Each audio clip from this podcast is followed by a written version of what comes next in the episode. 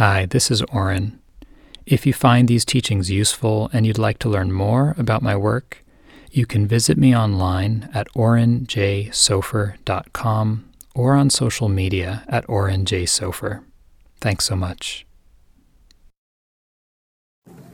Oren and I are both feeling similarly that the practices that we've done so far, that's the foundation of inner freedom. There's a lot more to it. And if you stick with the practices that we've done this morning and afternoon, you will be well on your way. Um, just to add on the on the mastering difficult emotions, because I think it's safe to assume that most of us don't have two other people available at any time to form a triad and dance with the difficult emotion the way we did. Um, so I just kind of maybe want to name one or two other practices that you can can do on your own with those. So one that we named already is just cultivating their opposite, right? Cultivating resilience and cultivating the opposite. Um, the opposite? The opposite. So, in other words, if you're if you're angry, um, oh, if you oh, oh notice oh, that anger comes up for you a lot in your life, cultivate love. If you notice, um, and if you notice that love comes up a lot, cultivate anger. if you notice that love comes up a lot, enjoy and celebrate, and also and also look and also look for where does the love move into something else, mm-hmm. right? Or where do you chase after love? Or where do you try to get that feeling? Right? As Miki was saying, that's another level of mastering pleasant emotions, not becoming attached or identified with those. But in the same way, simply allowing them to move through as information, as experience, the full experience of being human. Um, so, building resource, cultivating the, the wholesome, positive emotions and qualities. Um, and then I'll just name two others that can be done on one's. Um, I don't have it thought out enough to name all the opposites. I, am ha- I'm happy to give a couple more examples. Great, please. Uh, one is if, let's say, you uh, habitually wait for your friends to reach out to you, reach out to them. If you always reach out to your friends and you have this anxiety that if you don't call them, they will never call you, try out not calling them and see what happens. Um, is this a simple enough example? More. If you tend to always speak in a group, try to be silent and see what arises in you in that tension of you have something so important to say. You could contribute to the whole group. This could move things forward and not say it. Yeah. If you always devalue uh, what you have to say and you think, oh, somebody else will say it, it's not so important, it's only mine, I prefer to listen, make a contract with yourself that every day you speak up at least three times. It's endless. It's whatever is an encrusted habit of yours, experiment with its opposite. And I love the specificity of what Miki's contributing here around having really specific, concrete things that we can do to shift our behavior in ways where our emotions are preventing us from feeling from being free and from having choice. And the practice that I'm inviting is slightly different, and it's specifically sort of in relation to the bare emotion, irrespective of the situation, that we can also cultivate other, other emotions, other qualities in our heart to balance them, right? So if we notice that we're in fear a lot, to also be able to cultivate kindness and tenderness or compassion outside of the fear, not when the fear comes up at other times. If we're, if we're in a place of um, scarcity, to cultivate a feeling of gratitude and appreciation. You know, have a gratitude journal and write down things specifically that happened every day that you feel grateful for um, two other of these kinds of practices of engaging directly with the emotions that many of you have a meditation practice would be familiar with, but just wanting to name them might be um, one is meeting the emotion with empathy in yourself. So, feeling the emotion and finding in some way that works through you with a word, with an image, with an emotion, some way to feel tenderness Mm-hmm. for it, to hold it with tenderness. Hold it with tenderness.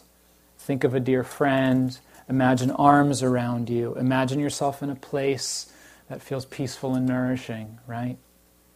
And to bring in that tenderness, not to make the emotion go away, but to so that it's not alone, or so that you're not alone in it anymore. You're with it. Just like that other person was holding the empathy for you in the activity. And then a final practice is also just to, once we have some balance, once we don't feel like we're in the reactivity of the emotion, to simply be with it as it is. To feel and tolerate the discomfort, whatever it is, the energy of it, and just observe it, just know it as it is, is a very powerful practice to um, establish a, a, more spacious and free relationship with these with these experiences of emotion. Yeah, yeah. Question or comment? Sometimes when I try to stick with one emotion, it just leads to a million other emotions. Mm-hmm. Should you try to return back to the original one, or should you just follow it? So the the comment is sometimes when he tries to stick with just one emotion, many many others come and do I just go with that flow or come back to the first emotion? I think it depends on the context. It depends on the situation. Um, if you're if you're intentionally wanting to practice with a certain emotion, then I'd say stick with it. Keep coming back to it, whatever comes up. If you're more trying to work through a situation, something that happened, and you start with feeling really angry, and then you notice that you're feeling really a lot of fear, and then you notice that you're feeling sad, and then you notice that you're confused, I would say just follow the unfolding, right, as it happens. Um, I, joke aside, I want to say that sometimes if we are always loving, it's not authentic. Sometimes, not always. Always loving, always caring, always empathic sometimes if you really dig inside that, you will discover that you have fear or like you're not allowed to exist unless you're loving. Um, and so then there actually is room for cultivating what would happen if I didn't always respond lovingly. If I allowed myself to make a mess if I allowed myself to follow that fleeting, annoyed response that I did not allow myself to have because I'm supposed to, be, to be loving.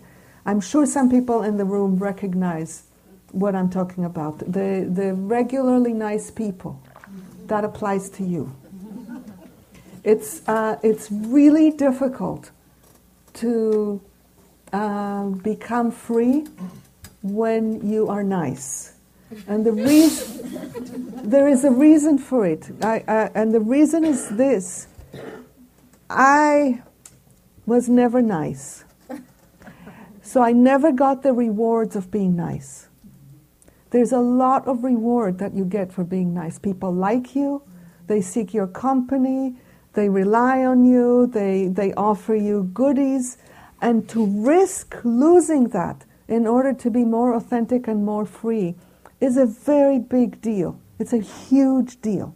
So it's not so easy to step out of niceness. It, in some ways, it's easier to step out of an angry pattern because everything around you supports you in, in moving out of there. But when you're nice, everybody was like, wait, wait, wait, you used to be nice. Now you're s- such a nasty person, you know.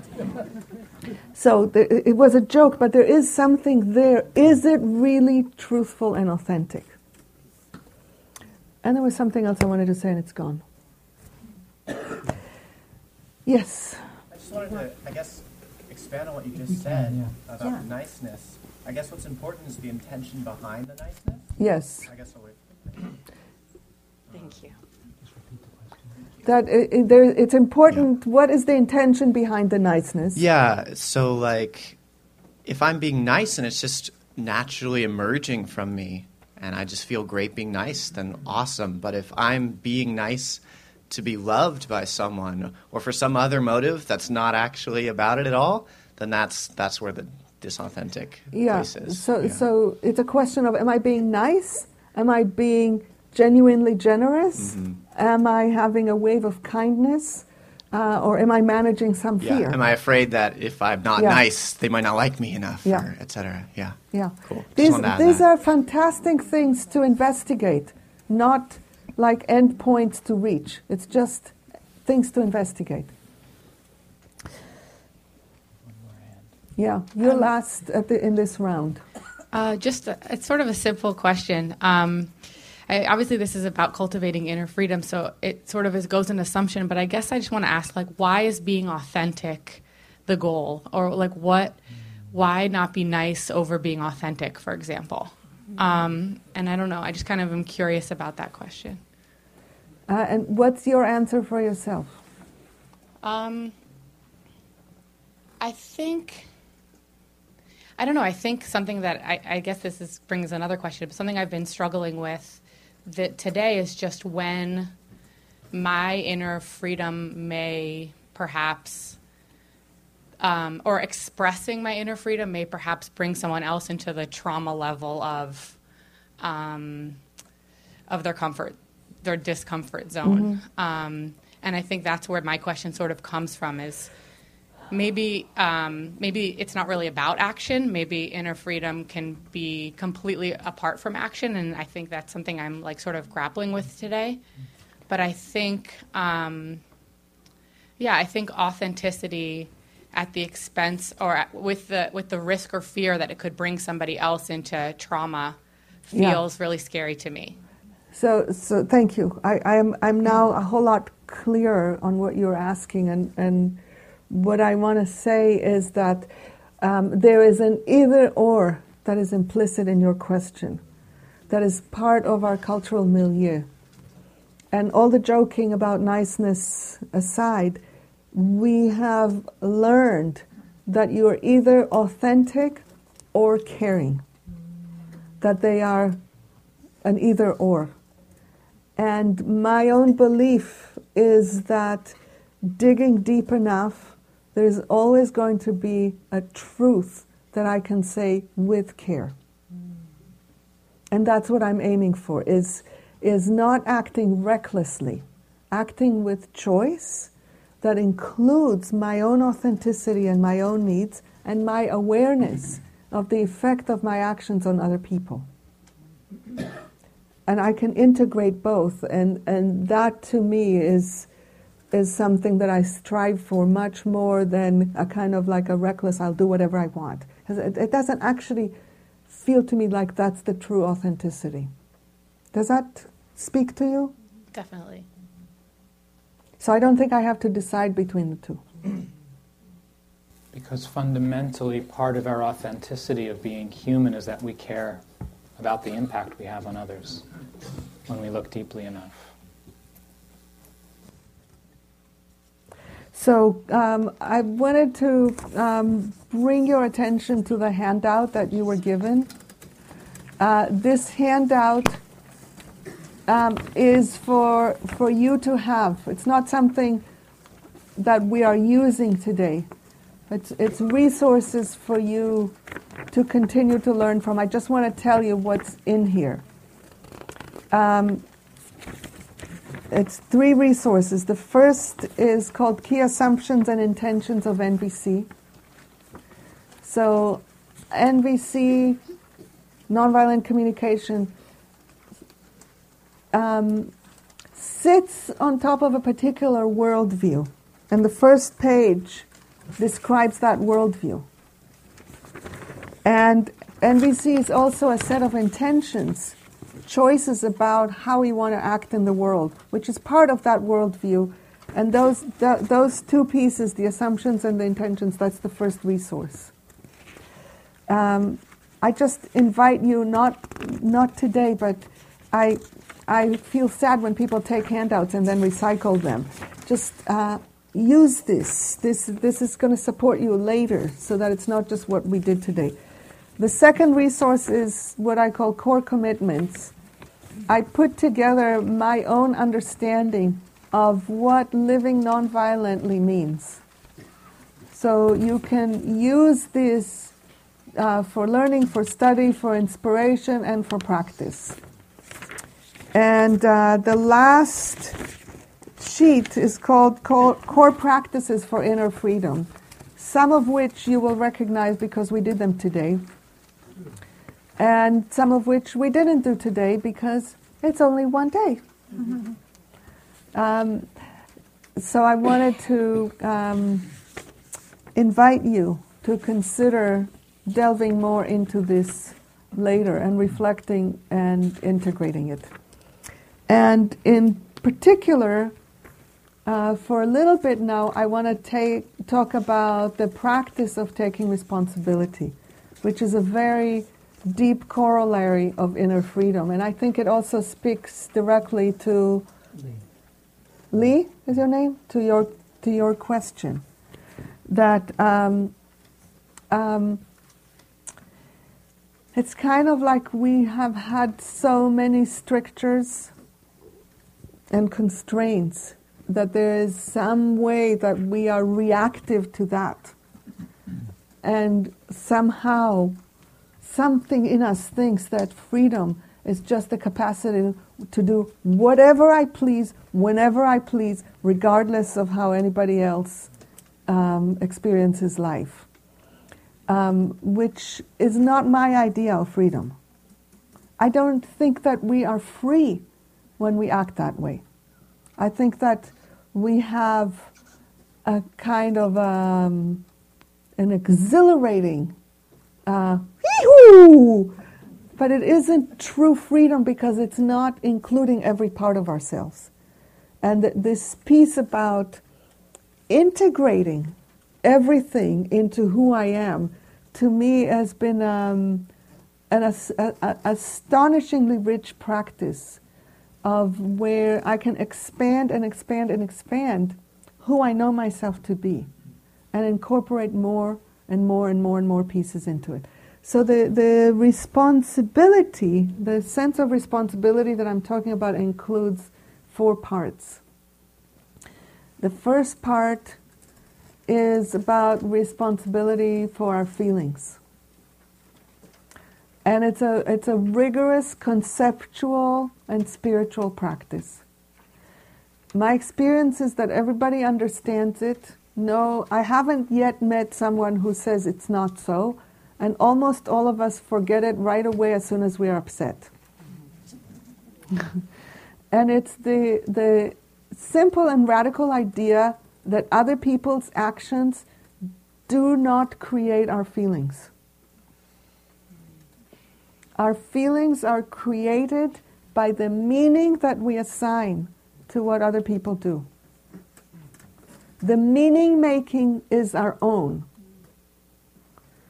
Um, the meaning making is influenced by the culture into which we were born, the class into which we were born, the gender into which we were born, the family into which we were born, the social class, the race, the everything that shaped who we are affects the meaning that we assign to what is happening.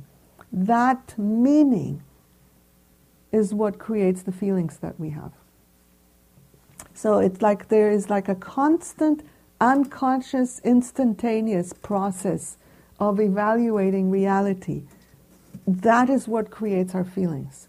When I can really get a hold of that, um, I can start uh, interrupting, intercepting and interrupting that process and taking it deep in a manner similar to what we did today. So, so and so did something and I feel really angry. Um, the first step is I'm angry because so and so did something, right? That's what we tell ourselves, right? It's not true. I'm angry because there's a story that I'm telling myself about the meaning of what so and so did. And in that story, there is some way that there's some needs of mine that are not met through that story. So if I can get clear on what that story is pointing to in terms of my own needs, my own perspective, my own ways of interpreting, then I can take ownership of my feeling. That's an experience of freedom. That's an example. We're not going to practice any of the things that, that I'm talking about right now It's whatever you can get from just hearing it, wonderful. And if not, we'll meet another day. There's only so much that can be done in, in one day. Do you want to add anything Not to that piece? Um, any anybody has any question about that? It's like I said, it's simple, radical, and instantly forgettable. Just wait for the mic. Just wait for the mic if you can, Ken.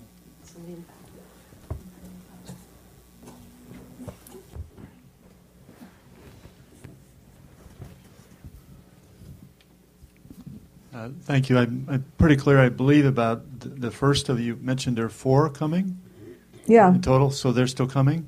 Yes. Okay, I'm good. Feelings, actions, relationships, and life. So I'll say one other thing just on the feelings. An, another example of this, similar to the Nelson Mandela and uh, the example of um, Etty, Etty's diary that Miki gave. Um, there's a, a s- story that the Dalai Lama tells about a monk who was tortured in Tibet by the Chinese. Many of you probably heard this story. And um, the Dalai Lama asked asked him um, if he ever if he was if he felt afraid ever during that period, and he said I said only once um, when um, when I started to feel angry towards the people torturing me, when I lost connection with compassion. And part of what allowed him, I think, to stay connected to compassion was the meaning that he was able to see from the view that the, the, the way that they were the people who were torturing him were acting out of confusion and ignorance and also doing harm to themselves and through that able to stay connected to his, his values his deep need for compassion and love and connection with humanity so I guess this is just another example of this kind of ideal that can help remind us or point us in that direction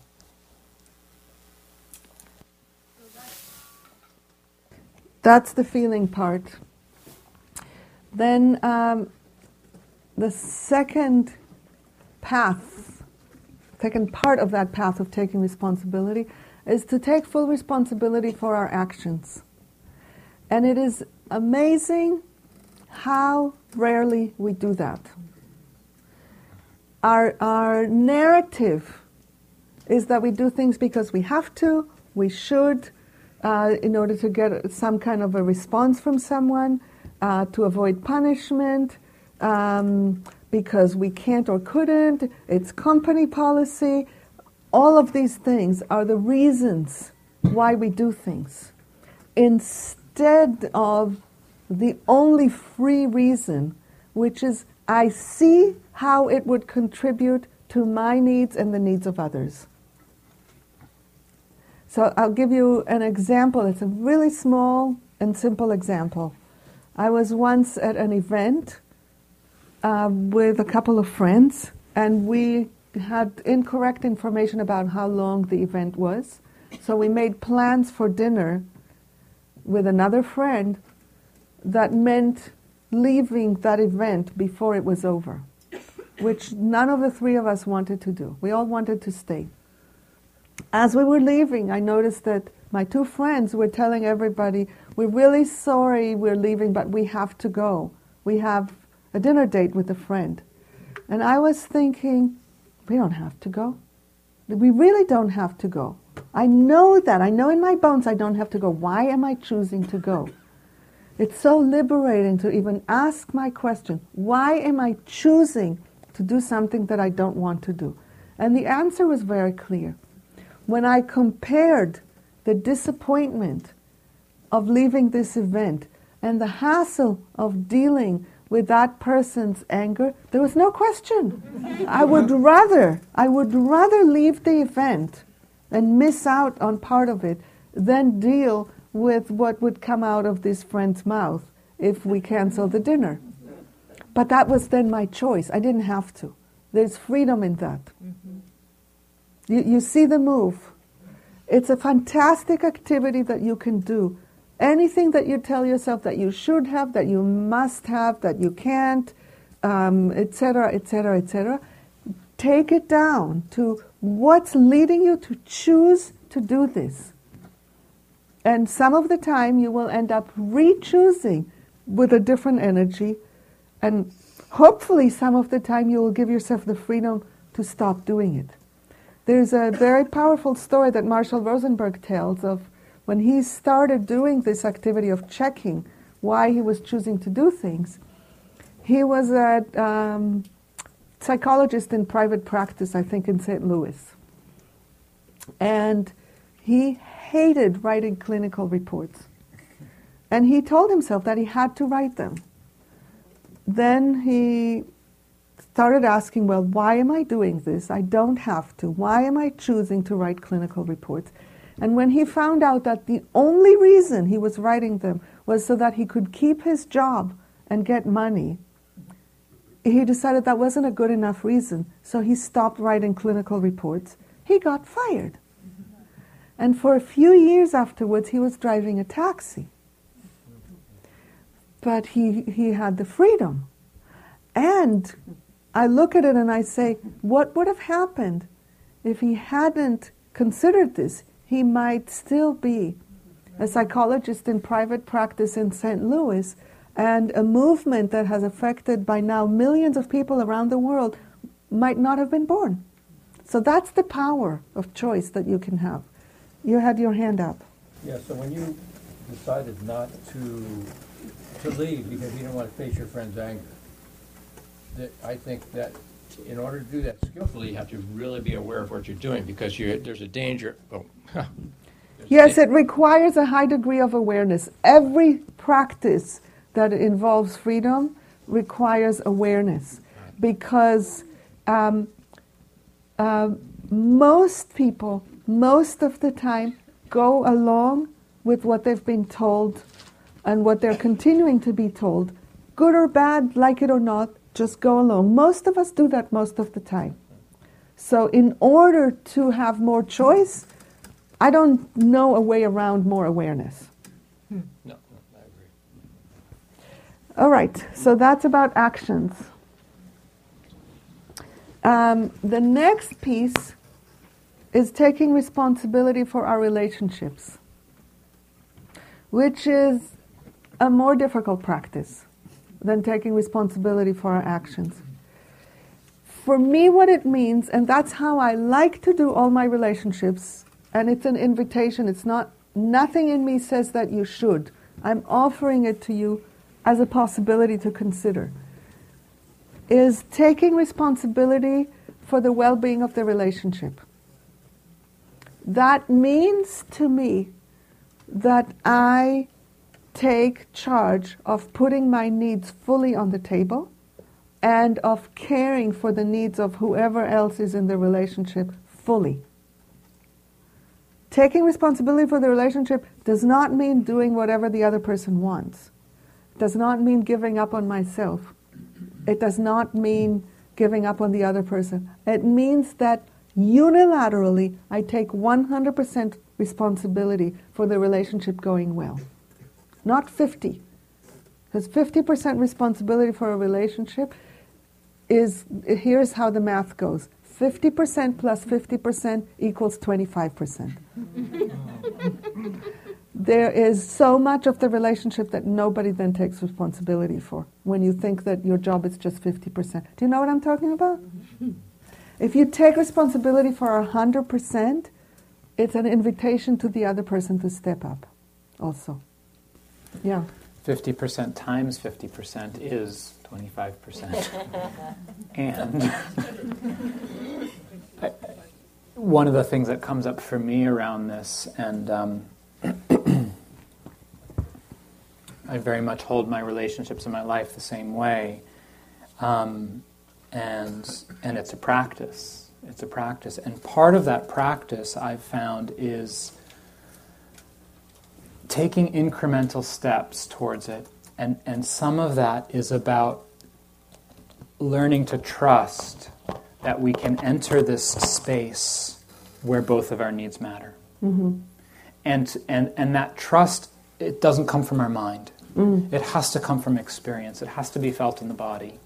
And that trust only develops through testing the waters, mm-hmm. one step at a time, with one need at a time, with one situation at a time, to have the courage to step forward and say, you know, not so sure about this, but this is actually also really important to me here, and I want to know what's important to you. And then we actually maybe work it out and come to something different, and then something inside of us goes, oh, wow, that feels really different.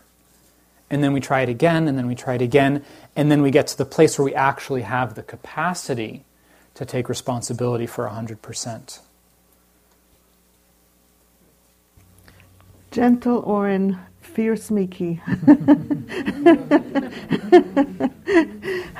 I always go for the whole thing and then overwhelm myself and others in the process. um, so the, the, the very last one, yes, go ahead. Um, I just had a question if this is just romantic relationships or relationships with family or and or Everything. The Everything. The question is is this just relationships with family, romantic partners? And Miki and I are saying, no, it's everything. Yes, including your relationship with yourself. Yeah. Including your relationship with your boss. Including your relationship with the earth. Could you give a specific example? Yeah. Um,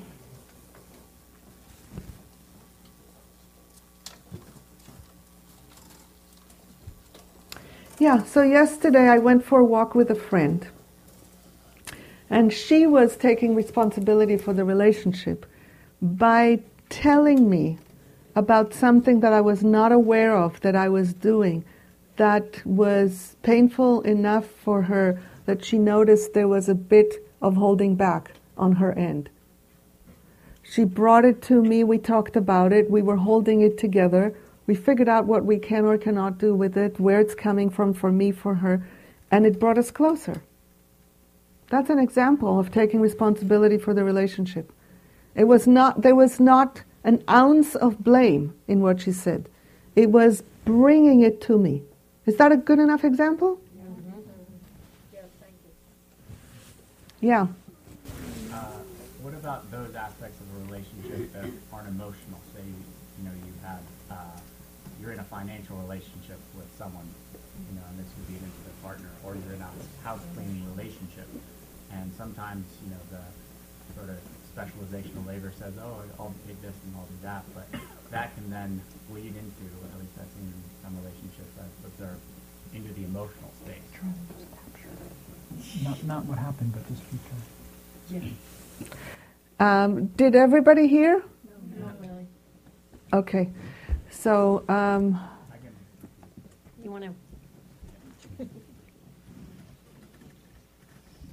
Uh, so I'm, I'm thinking of my parents a bit, but uh, you know, you, you have a marriage and uh, there's a relationship that's not only emotional, it's financial, it's child rearing, it's home, uh, home care, cooking, all these things. And sometimes there's the assignment of tasks within that that really do you take on, you know, that some you can assign a percentage to, or um, and then the communication around those can influence, especially financial. Um, if if someone is the financial uh, decision maker and those decisions don't go so well, at least I've seen that it can really influence the emotionals. Does that mean that you know this there has to be absolute parity in all those relationships? no, I'm not talking at all about parity. I'm talking about holding everything together. It's very different. I, I, parity is a particular arrangement that may or may not work in a particular relationship. It's coming together to see what is going on and making a joint decision about how to sort it out. So let's say I'm the person who is not happy with the financial decisions that you are making. Then I come to you and I say, you know, it looks to me like maybe 15 years ago we made an implicit decision uh, that you would be making the financial decisions and I would be doing these other things. And it took me 15 years to become conscious of the fact that that decision was implicit. We never actually made it explicitly. And I would really like us to sit together, look at the full picture of what is going on in the relationship and redecide how we want to do it. Are you open to that? In this act, I'm taking responsibility for the relationship, not just for my needs, but for the relationship. Is that clear enough?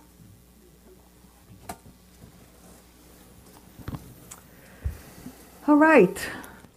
So the last one.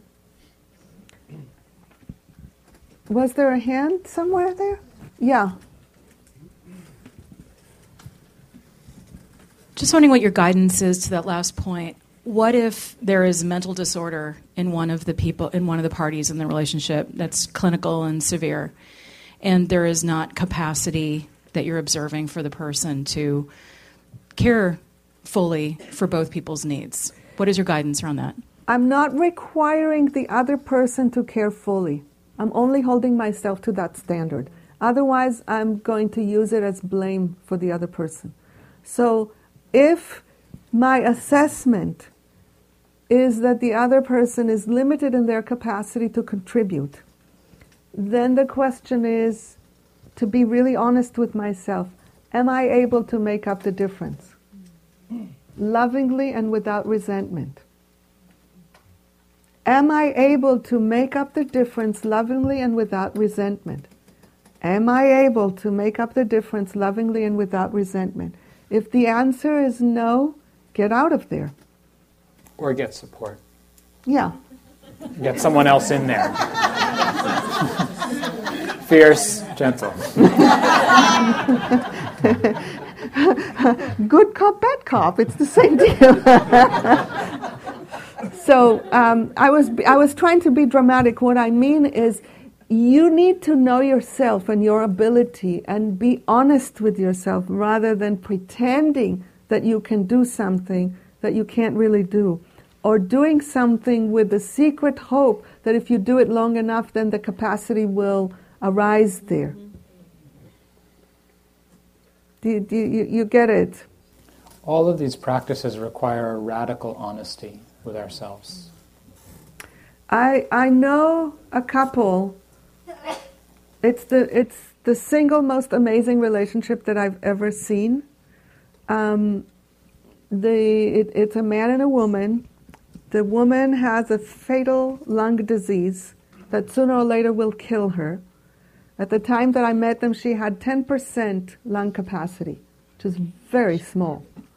She's on oxygen most of the time. And um, going to get a cup of tea is extremely labor intensive for her. So you would think that he would be in a place of like where he has to take care of things. And then I watched her ask him to bring her a cup of water because they stayed at my house for a week a few years ago. And the way she asked him, the tone, the energy, everything left room for him to say no. It was clear. I can't mimic it, but you know it when something is. Some, usually, you know it when something is a request or it's a subtle demand. And so I asked her, What if he said no? And she looked at me like, What is it about life that you don't understand? and she said, Then I would get up and get it for myself.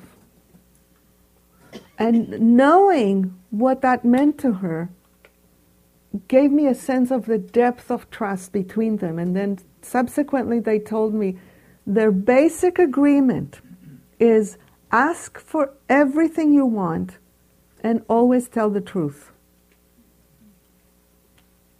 So that's, that's an agreement that is not about parity. It's an agreement that honors both people's truth and needs, but it's not about parity. It's about what works. My, my own motto is it's not about what's fair, it's about what's possible. So the point is to aim to find what's possible and work with that. Yes. Um, maybe I misunderstood then, because I, I can think of a relationship where I may have more capability than the other party. And I do have that loving, and I won't resent it to, to do more, to step up. And then I- it's all good. I agree. I I have a French I have a friendship that is very dear to me, uh, with tremendous amount of affection. This person has an instant negative reaction to being asked for anything, and uh, over the years, it, it it used to be very painful for me. That you know, whenever I asked her for anything, it almost always turned into a no and left me really, really unsettled. And then one day I realized um, that if I really want to enjoy the friendship, it means never asking her for anything. Because otherwise I am having, you know, an unrealistic expectation that is going to result unnecessary pain. And I checked with myself, can I do that and keep my heart open and have no resentment? And the answer was very clearly yes. And I recheck periodically, and it's still so. And every once in a while, I forget and I ask her for something. and when I do, we, we, we, it gets messy, and then I back off, and we're back to enjoying the friendship. And it's real. The friendship is real. It just doesn't include her supporting me. So what? except except when it comes from her spontaneously. Who says that that's wrong? That it shouldn't be, that it should be, that it's this reciprocity idea. It's not an exchange. So if it works for you and it works for the other person, that's fine with me. Now, it, it might be that if I knew you well, I could see that it harms you or the, har- the other person, and I might have trouble with it, and I might want to talk to you about it and ask you to investigate. But it doesn't change the principle. The specifics I don't know, but the principle stands for me.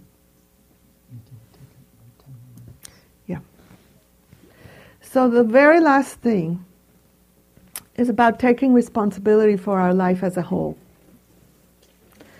And it's, it's, the, it's ultimately the deepest practice, so it's kind of nice to end on this note because it's really freeing ourselves from victim consciousness. Any sense in which our life is not what we want it to be because of something outside ourselves. I don't know anyone who is completely free from that. And I just, on the way here, I was telling Oren, I just discovered a whole layer of victim consciousness in myself that I was not aware of before. And it has to do with I have these amazing dreams and visions for what could happen in the world and specific things that I have deep confidence that I can contribute to that. And none of these things have materialized into anything.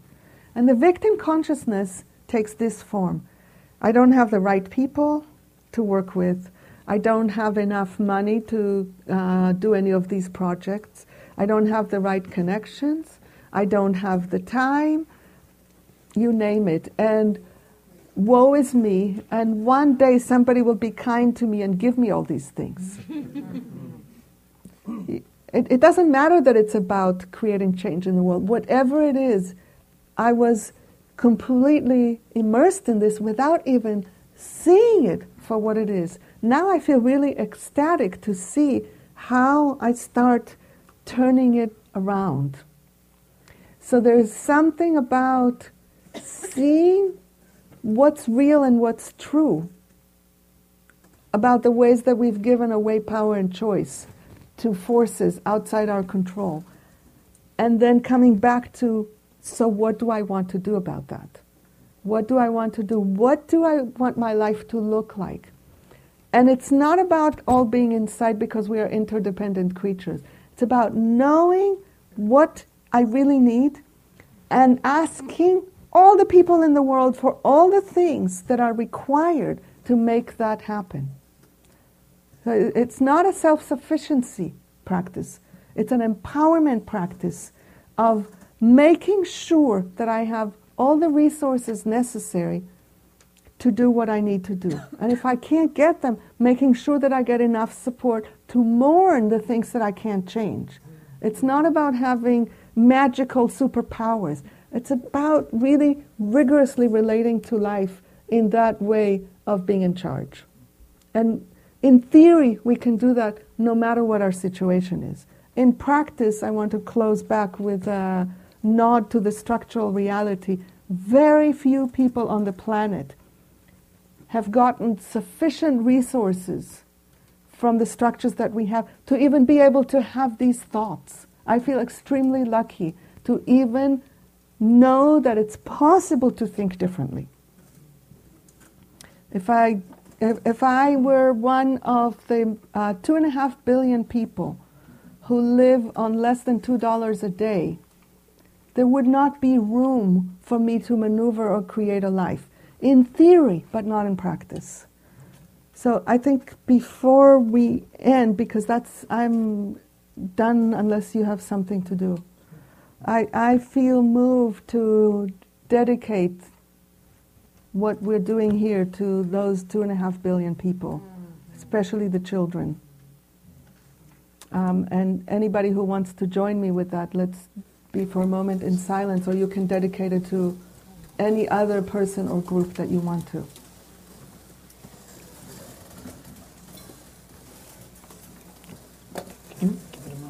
Hmm? Oh, I thought you start and end. Mm. Different practice.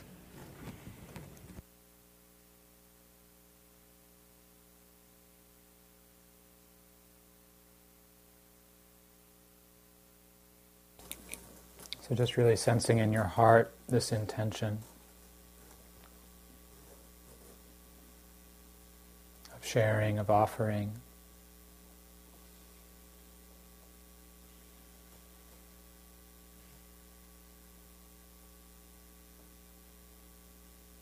And in whatever way feels true and authentic to you, to express that wish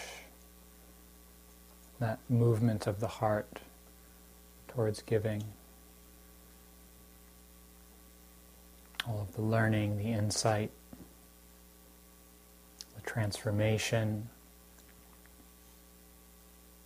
and in particular the goodness and the strength of the intentions that have brought us here together today and that have sustained us through the day.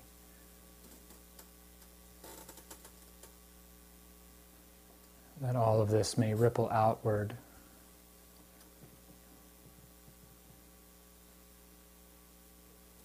And reach those in need.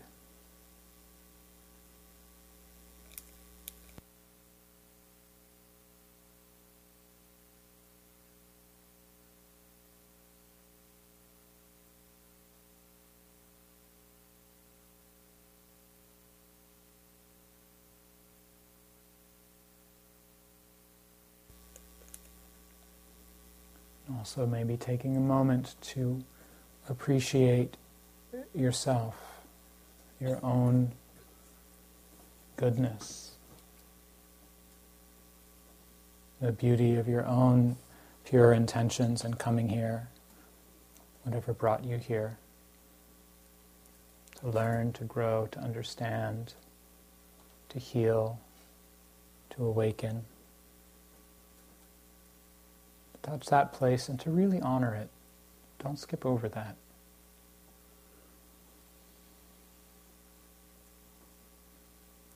And to add that to the offering outward.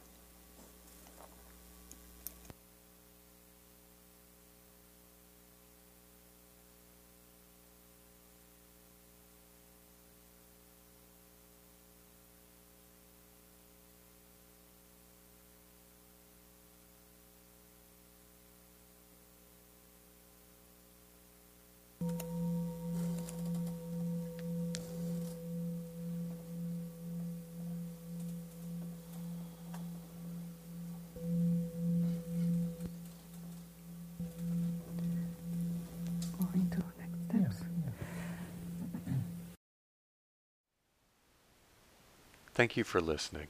To learn how you can support the teachers and Dharma Seed, please visit dharmaseed.org slash donate.